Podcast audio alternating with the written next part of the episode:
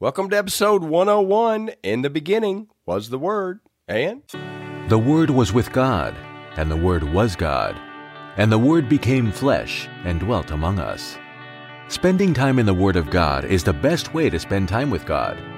Welcome to No Doubt, No Fear, Only Believe podcast, where we will encourage, inspire, and empower you to live your best life in Christ. Here's Greg. Welcome to episode 101. I am going to continue with unbelief in this lesson. I think I'm hopefully going to finish up on it, but I wanted to continue episode 100. I was so excited about getting to 100 that I forgot to tell you a couple of things that I wanted to tell you, and I apologize. And again, this is my fourth month of doing this, so I'm not really wonderful at it yet, but I'm getting a little bit better, hopefully. The thing that I wanted to remind you was that you are God's favorite. If God had a refrigerator in heaven, your picture would be all over it. And the second thing, God's not mad at you. He's not even a little bit upset. And the third thing is we are one day closer to Jesus' return today than we were yesterday. So I wanted to remind you of those three things. I hadn't said them in a while, and I just want to continue to keep that at the forefront of why we're here. And the second thing that I wanted to say is that when I started praying about doing this, and asking God what He wanted me to do. And I had that little Zig Ziglar thing going off in my head saying, if you'll help enough people get what they want, you'll get what you want. And I was wanting to hear, and I still think I want to hear, well done, my good and faithful servant. And maybe even I've changed it a little bit, well done, my good and faithful son, because we are sons of God. In order to hear that, I also believe that I need to help other sons and daughters hear well done, my good and faithful servant, or my good and faithful son. I'm not sure my life, the direction I was going. I wasn't doing a lot of bad things. In fact, I really wasn't doing much. I just was kind of, maybe not drifting, but I kept talking about doing something and then not doing it. I don't know if any of y'all ever suffer with that, where you get an idea and you're thinking about doing something and you just keep thinking about it and you keep talking about it. And the next time you wake up, it's 6 months later or a year, you're doing New Year's again, and you're going, oh, I need to do that. Well, anyway, enough of all that. I just wanted to put that out there. I forgot to put that on episode 100, and I'm fired up, but I do want to help people. My whole desire is to help people get in the Word of God, and the only way to hear, well done, my good and faithful servant, is to hear from the truth. And find out what God wants you to do with your life, not what I want you to do, or not what your parents or your wife or your husband or your kids think you should do with your life. It's what does the God, why did God make you? Why are you here on this earth? And we're all here, I believe. This is Gregology, but I think it's pretty close. I think we're here to build the kingdom of God. And when we do what God designed us to do, His kingdom is expanded. And that's God's whole desire, is He wants to have relationship with you and I, and He wants to pull in the lost. Jesus came to seek and save that which is lost, and we're all lost. All have sinned. All of us have missed the mark. God's put His arms out and says, come on, kids, but He's not going to pull anybody in that's fighting Him, or that doesn't want to come. He's not going to force you into heaven. You are going to have to request to get into heaven, and the only way to enter is through the name of Jesus. And that's John 14:6. I am the way, the truth, and the life.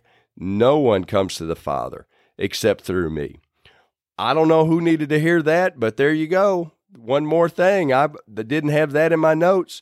But God wants you in heaven with Him, but you have to make the first step. You have to repent. You have to fall down on your knees and say, I have sinned. I have transgressed your law. And God will say, that's okay. I beat the crud out of my son, and I put all of your sin on Him at the cross. If you'll just accept what He did for you at the cross and the resurrection, if you'll confess with your mouth the Lord Jesus and believe in your heart that God raised Christ from the dead, you shall be saved. It is that simple. It's simple. It's just not easy because you got pride that comes in. You've got to humble yourself. You've got to repent. You've got to turn away from the lifestyle that you're living. All of those things have to happen for God to come in. You have got to humble yourself, and you have got to die to self to accept Jesus as your Lord. Well, okay, let's start talking about unbelief now that we've talked about how to get saved. And I don't know who's supposed to hear that, but I'm just speaking to this microphone, and I'm trying to be obedient to what I feel like the Holy Spirit wants me to tell you. And someone needed to hear salvation again. And whoever it was, if it was you or if you know somebody, let them know, because that is the whole reason Jesus came. He came to come and get his kids and get back the relationship that he lost when Adam and Eve bit the fruit. Matthew 17:19, then the disciples came to Jesus privately and said, "Why could we not cast it out?" And we're talking about unbelief. And listen to what Jesus says in 20. So Jesus said to them, "Because of your unbelief." And then there's a colon there, or semicolon. Again, English is not my first language. But he just stopped. He answered the question. The disciples said privately, they came to him privately, pulled him aside or in the house afterwards and said, "Why could we not cast it out?" So Jesus said to them, "Because of your unbelief." And then he goes on, "For assuredly, I say to you, if you have the faith as a mustard seed, you will say to this mountain, 'Move from here to there,' and it will move, and nothing will be impossible for you." Think about that. Think about if you had the faith of a mustard seed, just a little, and Jesus wasn't saying that it's got to be a mustard seed. He's just talking about a little tiny speck of faith. If you have the God-given faith, you can move mountains. And I want you to picture, because I've got to get us to picture, because we're going to start talking about hope and faith in the next episodes. But I want you to start picturing, I need you to picture a rock. And I'm not talking about a little rock. I'm talking about one of those big old rocks stuck in the earth somewhere, and maybe even in a desert, but it's stuck in the ground. And I want you to get the biggest, baddest pickup truck in your mind. And I want you to get this big old chain, and I want you to wrap this chain around this big old rock, and I want you to try to start moving it. And I want the truck to spin and smoke and cuss and kick and scream, and this rock just standing there, and the engine just blows up.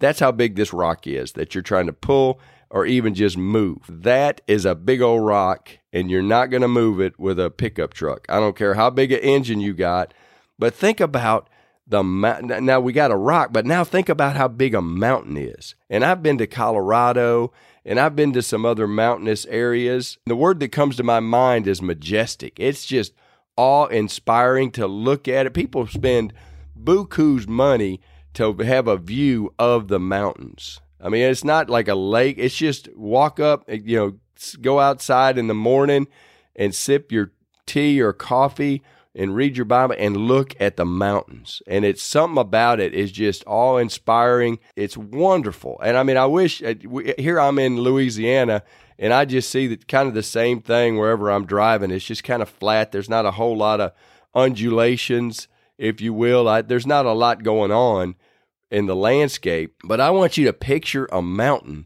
And Jesus, because God does not lie. Jesus is God. He's the Word. And he says that if you have the faith of a mustard seed, you can say to the mountain, "Be removed and cast in from here to there." This is where he said from here to there. Well, you can just move a mountain, and it has to obey you. Nothing is impossible. That is incredible. That is such a wonderful promise, and we're going to talk about that promise later, but I just want you to picture, because he answered their question. They said, why couldn't we do it? And Jesus just flat out gave them the answer. It's because of your unbelief. Look, Bubba, you can't do it because you don't believe you could do it. And then he goes on to elaborate that if you just had the faith of a mustard seed, and there are multiple times, and we may get into that in this teaching, but there's multiple times where he says, "You faithless and perverse generation," or "You faithless, where's your faith? Why do you not have any faith? How long will I suffer with you?" I mean, he's constantly trying to get them to exercise their faith. And it's just in that teaching, and it's where I want you to think. When you're strutting around, you think you've got all this stuff together, look into the Word of God, and it shows you just how little you have together. I mean, I'm just talking to me now, And I read this Bible every day that I can. There's some times when I'm just busting out the door or I wake up late or something. But, I'm not going to tell you that I read my Bible every single day and I never miss a day, because that's not true. There are times when I just don't get to it. I'm not proud of that, but there are times, I'm not perfect. I never claim to be perfect. I protect my morning time, and I wake up early and I get into the Word of God, and I just try to let the Word of God get into me. I want to put this point down that Jesus said it's because of your unbelief. Then he elaborates and talks about what it takes, and it doesn't take a lot of faith, very, very little faith. But you have got to get rid of the unbelief. And then in 21, he goes on and teaches his disciples that this kind of unbelief doesn't go out except by prayer and fasting. So there's some unbelief that you got to get serious with. And there's some unbelief that you just can't get rid of by reading the Bible. You got to talk to God. You got to ask for help. That's, again, asking for wisdom and understanding. You've got to ask for a little bit of help. And that's just, and I've got a lot of this, I got this God in me, I for whatever reason, and I've talked about this before, but there's times when I just don't feel like it's appropriate to talk to God about this. I'll just do this. And that's me, quote, and I'm putting the air quotes up again, but it's me trying to do it on my own and grow up in this faith. So I don't really ask God for any help. I think, let me do this, God.